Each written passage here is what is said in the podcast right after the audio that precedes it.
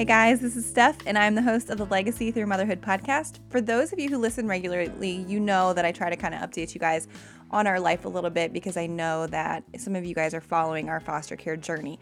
There is no new news. Um, last week, well, last week's episode was the latest news that we have as far as foster care goes, but I will say that my oldest just had his last basketball game this past Saturday, and our family has decided to take the spring off of any and all sports. And for those of you with young kids just reaching the age of sports and activities, you know how consuming this can be. So we have decided to just take a season of rest. And my kids all absolutely love sports and everything that comes with it. And we do too. I mean, me and Justin both grew up doing competitive sports, but we are going to be in an all consuming season soon enough because having, you know, all four boys in some kind of sports at some point, you know, probably year round. So before that time comes, I want to make sure that we just had some downtime to focus on our relationships and our family rather than the constant grind and hustle. And I want to encourage you guys, I mean, if you are in you know, the kind of season that I'm in and you have younger kids, like m- them missing out on one season is not going to like ruin their shot for a scholarship, right? Like Noah missing his spring baseball season when he is, you know, seven years old, it's going to be fine. like we may miss out on spring baseball, but Justin can still take him to the batting cages. We can still go throw a ball around in the backyard. You know, we might miss spring soccer, but we have soccer goals in our backyard and we can have family games. It's fine, you guys, seriously. Sometimes we are so go go go and that is the expectation of the culture, you know, or we're depriving our children of like what? No. I think that we can forget that we can actually enrich our kids at home. And you know, the thing is is that it's also expensive so, I mean, this is going to be a finance episode we're about to head into here. So, like, if you feel that pressure, like that you need to keep your kids in sports or whatever it might be, like, take a season of rest and save some money and and remember that girl, you can enrich your own children at home. You have the knowledge base and the power to do so, right? So um, let's not fall into that trap. I mean, we absolutely love competitive sports. We love our boys playing. We love to watch. Um, but it's it's also okay to take a season of rest. So that is what we're doing. Spring 2020 is sim season to just own our own schedule and I am so excited for that. All right, so let's hop into today's discussion. But first, y'all, if you're enjoying this content, hop on over to iTunes and rate the podcast and leave a review. It just helps me so much. I mean, y'all, I'm like literally sitting in my bedroom just talking into a microphone. So, um, I know that you guys are loving it just by your feedback, and I absolutely love reading and I read every single review. And it also just helps reach more moms that might need some encouragement, you know, some grit, some grace, the whole message that we have going on here. And also, I have to share with you this is so random, but I have to share with you that I put a question out there this past week on our Legacy Through Motherhood community on Facebook about ideas to just connect with your spouse. And a girl on there said that they, her and her spouse play games with Alexa like Amazon Alexa. I was like, wait, what? Did you guys know this was a thing that you can play like Jeopardy and beat the dealer, Who Wants to Be a Millionaire, The Price is Right, Escape the Room, and whatever else? I'm like, seriously, who knew? what a time to be alive. Date night at home with Alexa. We have not tried it yet, but I keep saying we're going to, and we really need to. Anyways, if you are looking for a way to hang out after the kids go to bed, there you go. You're welcome. Thank you um, for who said that. I just don't want to put your name on here. All right, you guys, building wealth part two. If finances are an area that you are really trying to get a hold of and you have not listened to my first two finance episodes, I would highly encourage you guys to just pause this episode right now. Uh, head back to the honesty in your finances episode and listen to that first, and then listen to the um, building wealth part one episode before making your way back here to the building wealth part two. These episodes really do build on one another. So if you just jump in here, you're going to miss a ton of great info. So in the building wealth part one, we walked through the first three baby steps um, Dave Ramsey teaches about. I give you guys some simple ways to take action on these and left you with a challenge to really get the ball rolling on paying down some debt and being smarter with your finances. And you need to get through those first three baby steps before you can really even start thinking about wealth building. And for two reasons. Number one, your income is your number one wealth building tool. The majority of millionaires are not trust fund babies, you guys, or lottery winners. They are everyday people like you and me that tell their money where to go instead of the other way around. But when you are in debt, you don't really have your income. I mean, you, or at least you don't have it working for you because you are making it and then you are giving it back to like Chase Bank or Toyota or Ford or Sallie Mae or whoever else, right? Like it comes in and goes out. I mean, the, the very second it comes in, it's gone. So you need to work through those first three steps so that you can work towards your future with your income instead of literally paying for your past. And the second thing is, like I said in Honesty in your finances episode, that having margin in your finances is a prerequisite to building wealth. So once you get those first three baby steps complete, now you are back to ground zero and you're ready to build. And the Building Wealth Part 1 episode doesn't just list the first three baby steps, I really walk through how to make a plan. I work through some mindset issues that come up with each and every step. And then I just share some practical steps to take, you know, as you're working through each of those stages because you guys, Justin and I have done that too. And if you have listened to those episodes and are still working on, you know, baby step one, it's cool. Continue listening because I want you to know what is coming in your financial journey if you continue to stay the course. I want you to hear from someone who was where you were and needed to revamp her entire life and started baby step one and is now working towards paying off her mortgage and building wealth and giving abundantly just three years later. Okay. Three years later. This is not like 15 years from now, you guys. This is like in the foreseeable future for you, I promise. And I'm about to list the baby steps, but I want you to keep in mind one thing if you aren't to these yet, and that is this don't give up what you want most for what you want right now. Guys, don't give up financial freedom for your family for some McDonald's and some Starbucks coffee. Don't give up a secure retirement for you and your husband for a $40,000 pickup truck right now. Don't sacrifice your kids' education if that's something that you really would love to contribute towards for a house that you never actually get to live in because you're too busy working to pay the payment. Don't give up what you guys want the most for what you want right now. I said in my goal setting training on Facebook, our Facebook group a little bit ago, is that the most disciplined people are only disciplined because they can they change their habits so that they are not constantly relying on their willpower. If Target is too tempting, go somewhere else. If Amazon Prime is your issue, delete the app. Take away your impulse buys and downsize big purchases you can't actually afford. And then let's just do this thing. And then, and then, you guys, and then you get to rebuild with a firm foundation once you are done with those first three steps. Okay. Okay, so baby step number four is invest 15% of your gross household income. Baby step five is to save for your children's college fund. Baby step six is to pay off your mortgage. Baby step seven is to build wealth and give. And we are going to talk through each of these. So grab some coffee and let's chat. I think this is going to end up being a little bit longer of an episode, but that's okay. I want to be really thorough for you guys because I, I just I don't want lack of clarity, lack of knowledge, lack of whatever the heck encouragement, you know, I don't want that to be like a stumbling block for you. So I know these episodes are a little longer, but they are for you guys. So I'm going to say something obvious just to point it out.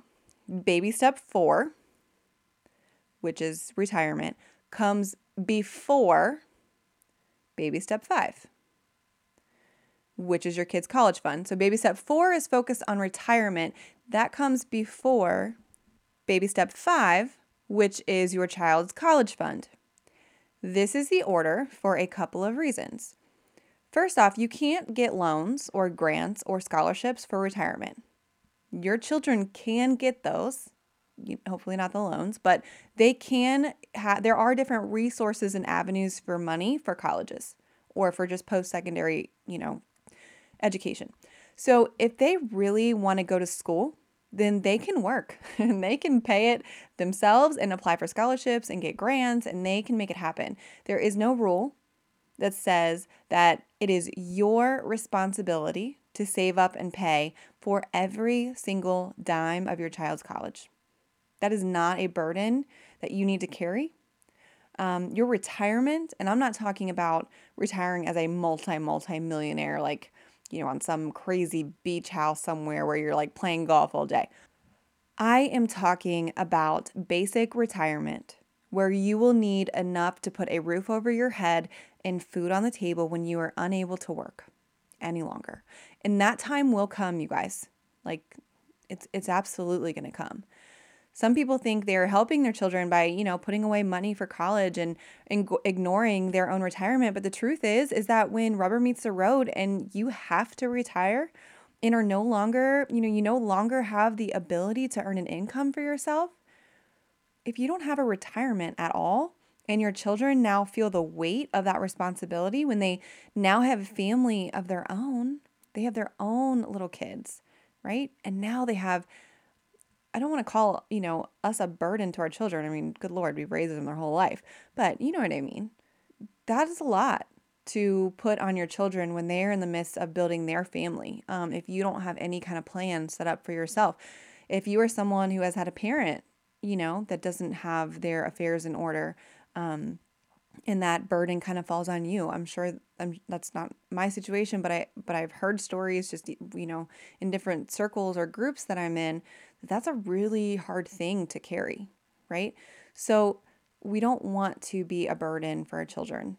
We don't want that financial burden um, to kind of fall upon them. So we need to be responsible and take care of ourselves. And I'm not saying they shouldn't take care of you, they need to put you in a home. All I'm saying is we need to um, be responsible now for our life later. Okay. And then our children's help at that time is really just supplemental. So, I am talking about you being 70 years old with 20 years of life left, hopefully ahead of you, but for one reason or another, you can't work any longer. Who is going to pay for your housing? Who is going to pay for your food and whatever else for those 20 years? You are, because you are going to have prioritized your basic retirement funds, right? So, how do we do this? Once you have no debt and have built up your three to six months of savings, you invest 15% of your gross household income. Number one, you really should start by contributing whatever your employer will match into your 401k. There is that's kind of a no-brainer because it's taking advantage of free money. So you'd kind of be silly to not take advantage of that. And then next, you should invest whatever percentage is left to invest out of that 15% into a Roth IRA. A Roth IRA just stands for individual retirement account. Okay. It's a retirement savings account that allows you to pay taxes on the money you put into it up front. And then the growth in your Roth IRA and any withdrawals you make after know, like 59 and a half are tax free. So there's not a huge tax penalty to take it out when you are older. And as long as you have had the account for more than five years, all those rules apply. And because you pay taxes on the front end, you get to really capitalize on the compounding interest throughout the life of the account with no tax taking out when you retire, like I just said. So, to put this into perspective, if you put $30,000 in now, you are taxed on the $30,000 now. But in 30 years, when you pull it out and it's worth hundreds of thousands of dollars, you get to take that money out tax free and end up saving thousands and thousands of dollars in taxes. There's a lot of benefits to a Roth IRA that I won't get into into this or uh, during this episode, but I will put a link that has so much information. It's like Roth IRA 101. Okay, it's in my show notes. So head over there if you are um, interested or you have some more questions about that. If you don't have an employer to match a certain amount with retirement, you can open a Roth IRA and you can just put 15% of your gross income in there by yourself. Okay, so now you are out of debt, you have three to six months of savings, and you're being responsible, not selfish, and you are funding your retirement. Proverbs 6, 6 through 8 talks about an ant to teach us a lesson on retirement. Okay, this is what it says Go to the ant, you sluggard. Consider her ways and be wise, which, having no captain, overseer, or ruler, provides her supplies in the summer and gathers her food in the harvest. Chris Hogan, who is one of um, Dave Ramsey's personalities, explains that verse I just read in this way Food will not be around in the winter, so ants gather it beforehand. They plan for the future. And just like an ant, you need to put money aside now so you can enjoy the benefits of your hard work later. Waiting until you are 60 years old to start saving is just not the best option, so you need to start early. So then let's talk about baby step five saving for your children's college fund. Oh man. How some of us would do things differently when it comes to student loans. Am I right? My goodness. I can't. They are just an, I mean, student loans are just an absolute nightmare. And I think in hindsight, many of us wish we would have just approached this whole situation differently now that we are staring down to what seems like, I don't even know, to be like an insurmountable pile of, of student loan debt. But here's the deal real talk. You just have got to deal with them straight on. Lord, do I know how impossible they can seem, especially if you took out private loans on top of federal loans and your income level doesn't really reflect what you thought that it might. And you guys, I can't even, I mean, it makes my heart hurt so much for so many people I know that are just drowning in student loan payments with no end in sight. And what's even worse is that student loans, you guys, are for life. This is why you need to just tackle them head on. You cannot settle them, you cannot file bankruptcy and have them wiped clean. You know, not that I'm like advocating for you to file bankruptcy for the other stuff, but my point is is that once you've gone down that road of student loans, you guys, you will be a slave to them until it is paid off. And I'm not trying to discourage you, but I also also want you to understand the burden that going into debt for college carries. I know that some of you are unable to own your own home or even like the debt has pushed off your marriages or, you know, maybe you've you're not able to quit a job that you hate to pursue your passion simply because of this weight of these loans. And it can be so depressing and stressful because the only way out is to put your head down, make tough choices, and work like hell to play them off. I mean, really. They are not going away and they're not backing down. And I pray that things will change, that college can be more affordable, and that the cultural stigma of, you know, trades and other cheaper, more financially freeing options will continue to help people out from under the weight of this epidemic. But unfortunately, you guys, that's not the situation we are in right now. So head up, girl.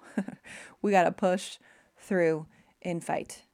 And also, as a side note, and this could actually be an entirely different episode, but there are ways to work with some federal loans, you guys. Definitely look up the type of loan that you have and figure out what can help.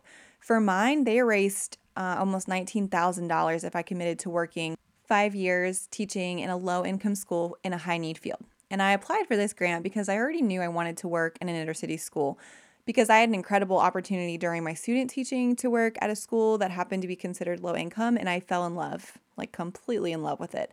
And since I'm a special education teacher, my field was considered high need, so it was perfect. I will say though that the paperwork was an absolute bear and it took filling it out 20 times across the better part of a year to get the approval and the forgiveness, but those options are out there if you are persistent. Also, if you do automatic payments, you can often get lower interest rates, so more of your payments go towards the principal. Bottom line, there are some ways to minimize the impact if you do some research in your field. So I would highly encourage you to take advantage of any and all avenues to help you just get through this balance faster. So my boys will absolutely not be getting loans for school. I don't freaking care what happens. Like it's just it's not happening. They will absolutely not bring in this kind of debt so many of us in this generation carry into relationships and we are not going to have them carry that in as a husband into a into a marriage like it's just not it's not going to happen no better do better right so we are going to figure out another way they will work hard and they will save and they will apply for grants and they will work during the summers and the school year even if their friends are not you know, as disciplined or whatever else, because we will teach them and show them the vision of how coming out of school with no debt can dramatically change the trajectory of their lives. And you guys, this is just going to be like a constant narrative from the time they are seven until they graduate. So it's just going to be like as natural as breathing that they would think, no, I would never like get a loan out for school, right? But we also are going to be a safety net for them. And part of why we are so passionate about building wealth and staying out of debt is so that we can be in a financial position to save for our boys. We want to have the ability to prevent this obstacle from just completely overwhelming their life so that they can start off their careers and just focus on building wealth themselves and giving generously. And we have a 529 account for each of the boys that we put money into each month. We have personally put like $100 a month per kid starting on their first birthday. And we don't have any desire to pay 100% of their college. We really believe that our kids need to work and they need to apply for scholarships or grants and be invested in their own education some. Plus, let's be real, who knows if all of our four boys will even go to college or some kind of post secondary schooling. I don't know all of their passions at this point, you know? So we will likely stop contributing once they hit 10 years old and then just allow that money to compound. But the nice thing about a 529 account is that it is transferable between children. So if one has better luck with grants or one chooses a trade school that is cheaper, that money can be distributed however you choose, you know, for your kids' education. And there are other types of accounts that Dave Ramsey recommends, and I will put a link in the show notes also so that you can look through those if this is the stage you are in. And the way that I look at it is that I want our money, the money that Justin and I work hard to save, to be supplemental in our children's life. I have no desire, absolutely zero, to give my children millions or even thousands and thousands. Even if we were, you know, made it to the point where we reach that level financially, I want my sons to build their own life with their wife and to have a good work ethic and not rely on their parents' money, right? I heard once, like, I can't even remember it now, but it was basically the question like, do you want your kid to have resources or do you want them to be resourceful? It's kind of like a, I think it might have been an, it sounds like an entrepreneurial type thing, right? You can leave your kids millions of resources and it can be a burden because they don't know how to handle it. Um, or you can make your kid resourceful, right? And they create their own wealth, their own life, their own, you know, they have some ownership in that. So we have no desire to just pass it on down.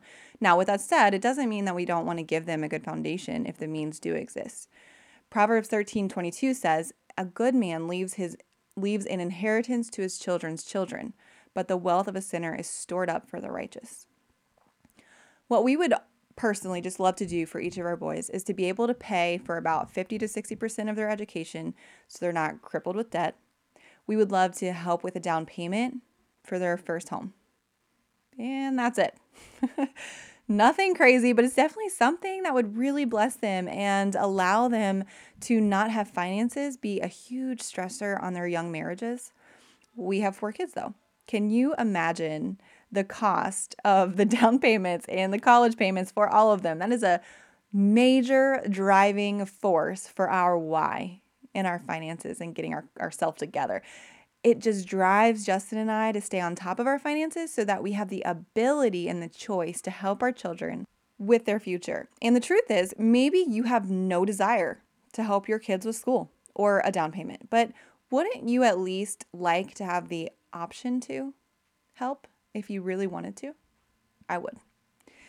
Now, if you are hearing me talk about that stuff and you are feeling like, man, I'm super discouraged because you feel like it's just so far off from that ever even being a talking point for you and your husband, let me remind you. We started our debt snowball less than four years ago from the time of this recording. And uh, what is this? Wow, it's March. March of 2020. And it is amazing what the focus and consistency and compound effect of that snowball can do in a couple of years for your family. So don't be discouraged, you guys. Be encouraged that you can absolutely do this. In the next finances episode, I'm actually going to be like just laying it all out there and I'm going to talk about our downsizing journey because that is what was needed for us in our situation. So keep on grinding, find your inner grit so that you can build out that emergency fund or stick with the snowball right now or accumulate that three to six month savings. Wherever you are, it takes discipline, but I promise you, I promise you so much it is worth it. Nothing worth having happens overnight, it just happens one single step at a time. So, baby step six is paying off your mortgage, and this is pretty self explanatory. You have no debt. You are, you know, you have your three to six months of savings in case something happens. Your retirement accounts are working for you, and now you are investing in your kids' education consistently. First of all, let's all just stop if you were here and just congratulate yourself yourself. Like getting to this step means you just did the dang thing, right? You got discipline. You were like fierce and in your decisions and have been laser focused on your future. It is a major accomplishment and it should not be glossed over. But now is the time to sit up like a little bit straighter and stare down your mortgage and the balance that is left on that. The last thing between you and complete financial freedom. Can you imagine? Can you imagine having no mortgage to pay every single month? In my Facebook Live I did a while ago, my mom and I showed you the power of paying more principal on your mortgage and how you can jump ahead. I mean, months, five or six months on your um, amortization chart just with like a single extra payment.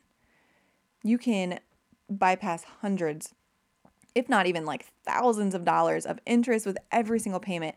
Yes, please, right? If you are not in my community group, go on Facebook and just search for the Legacy Through Motherhood community with Stephanie Sims and join there to see some of these live trainings I talk about in these episodes. I think they're super helpful. Okay, now I have to address the big question people ask when they get to this step. And that question is this Should I really pay off my mortgage?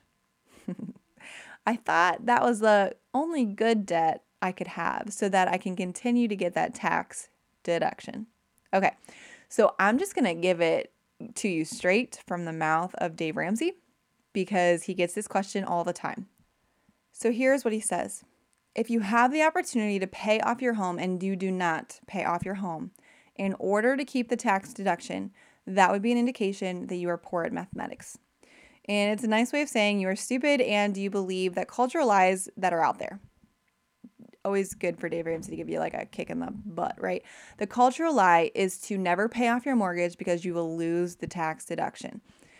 So he goes on to say, and I'm going to put this example in the show notes. So let me help you with the mathematics on this. Let's use an example. Let's say you have $200,000 mortgage at 5% interest. If this is your personal residence and you do itemize, which only 27% of Americans who file taxes actually itemize, you can write off the interest portion of your payment on your personal residence.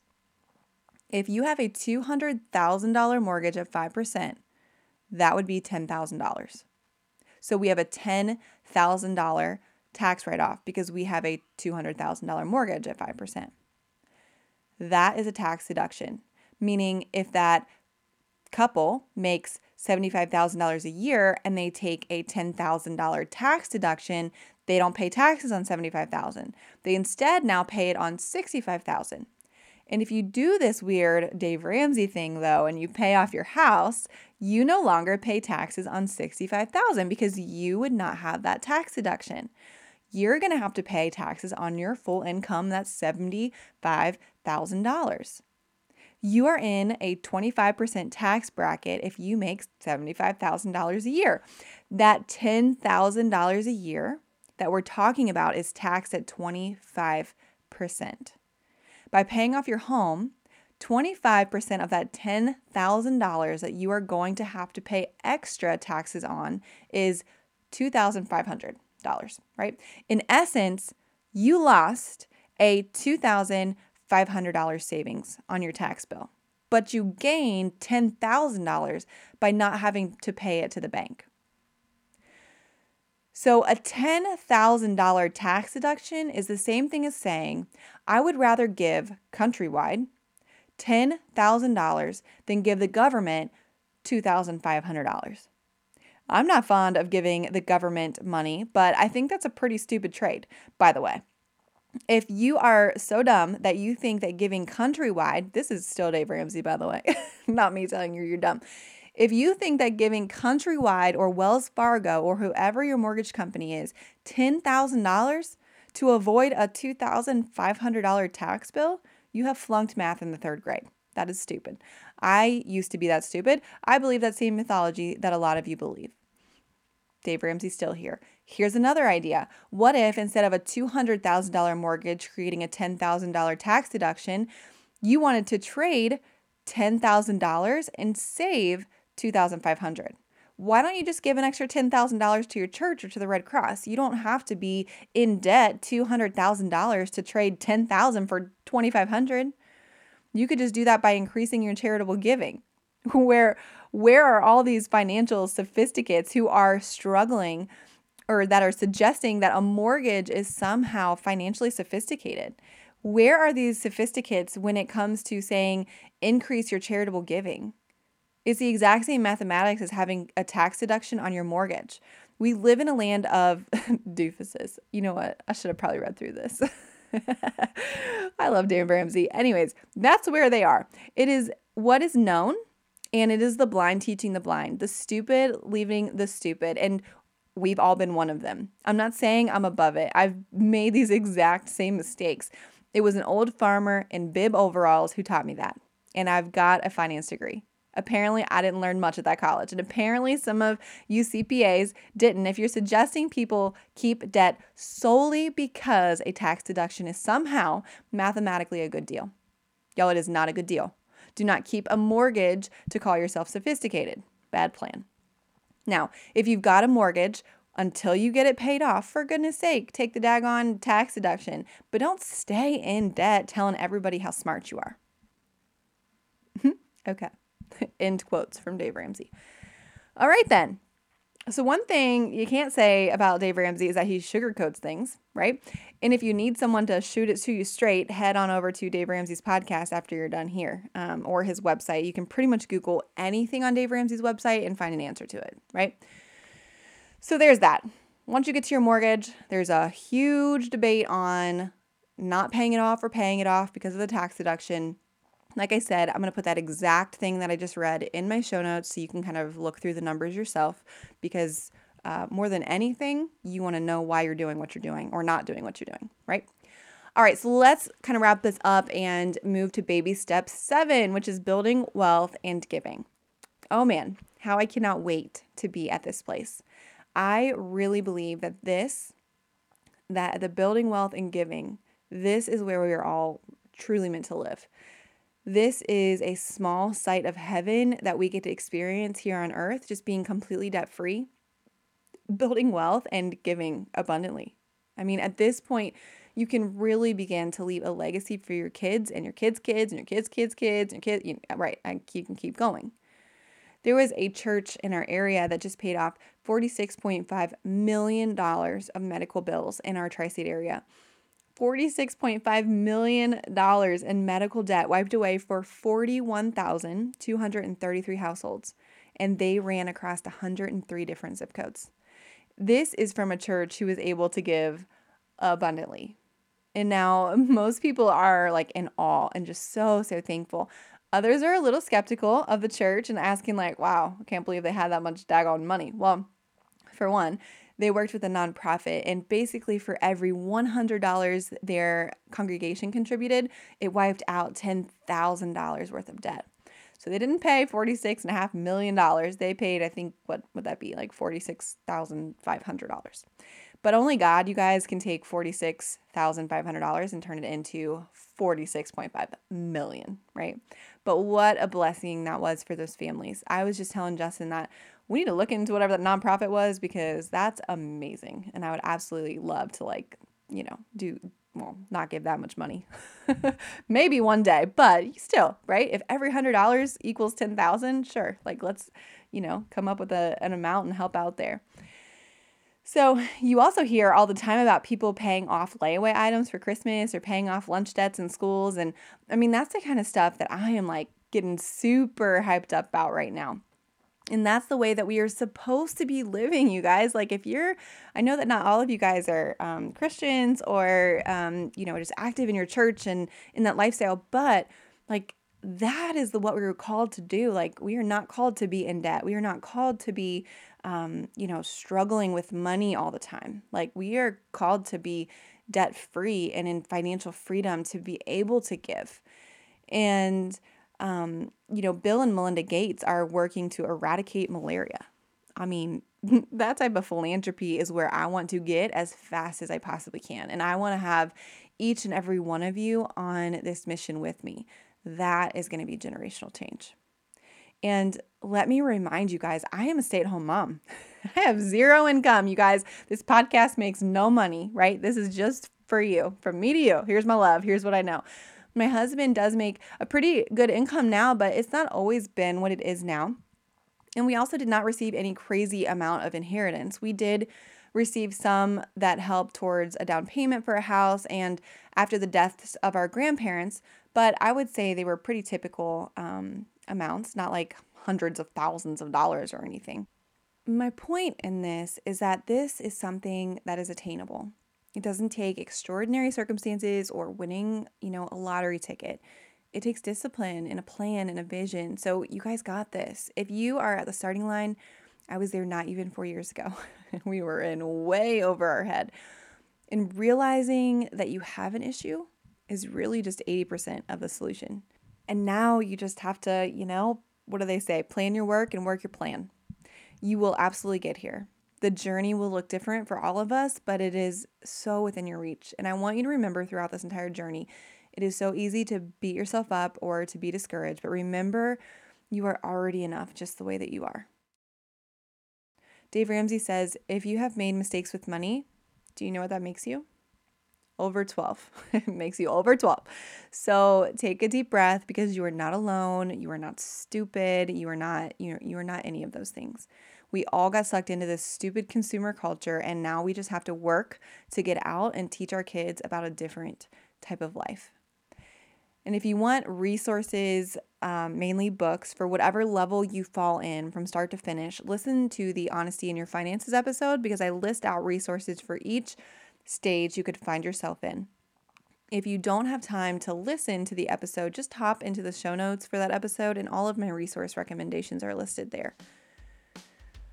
All right, you guys, I'm going to leave you with one of my absolutely favorite verses. It's from Galatians 6 9, and it says this Let us not become weary in doing good, for at the proper time we will reap a harvest if we do not give up. So don't give up, you guys. you are fighting the good fight, and as you are getting your finances under control, um, I just want to be here to encourage you. So if you have any questions, um, hop into the Facebook group, ask me. I would love to do a couple more live trainings. You can also hop over to Instagram at legacy underscore through underscore motherhood to stay encouraged or just receive continued training throughout your week. My sole purpose in this business is just to help you guys find your grit while completely covering you in grace. Join me in the next episode as we sort of stick with the topic of finances, but it's going to be under um, the faith topic. A lot of you have been asking, how do people trust God with their resources? Like, if I'm trying to get out of debt, how is giving away 10% to the local church going to help me and not hurt me? And do I need to give away 10%? I mean, people say, like, well, God always provides, but like, what does that even mean? I got you, girl. We're going to dive into this next week and what this looks like. And I have some just amazing, amazing stories for you of our life where God not only showed up, but showed off big time and in others' lives as well. So if you are on this financial journey and a believer, girl, hang on for the ride and tune in next week as we discuss how to trust God um, even when your family's livelihood is at stake. And I cannot wait.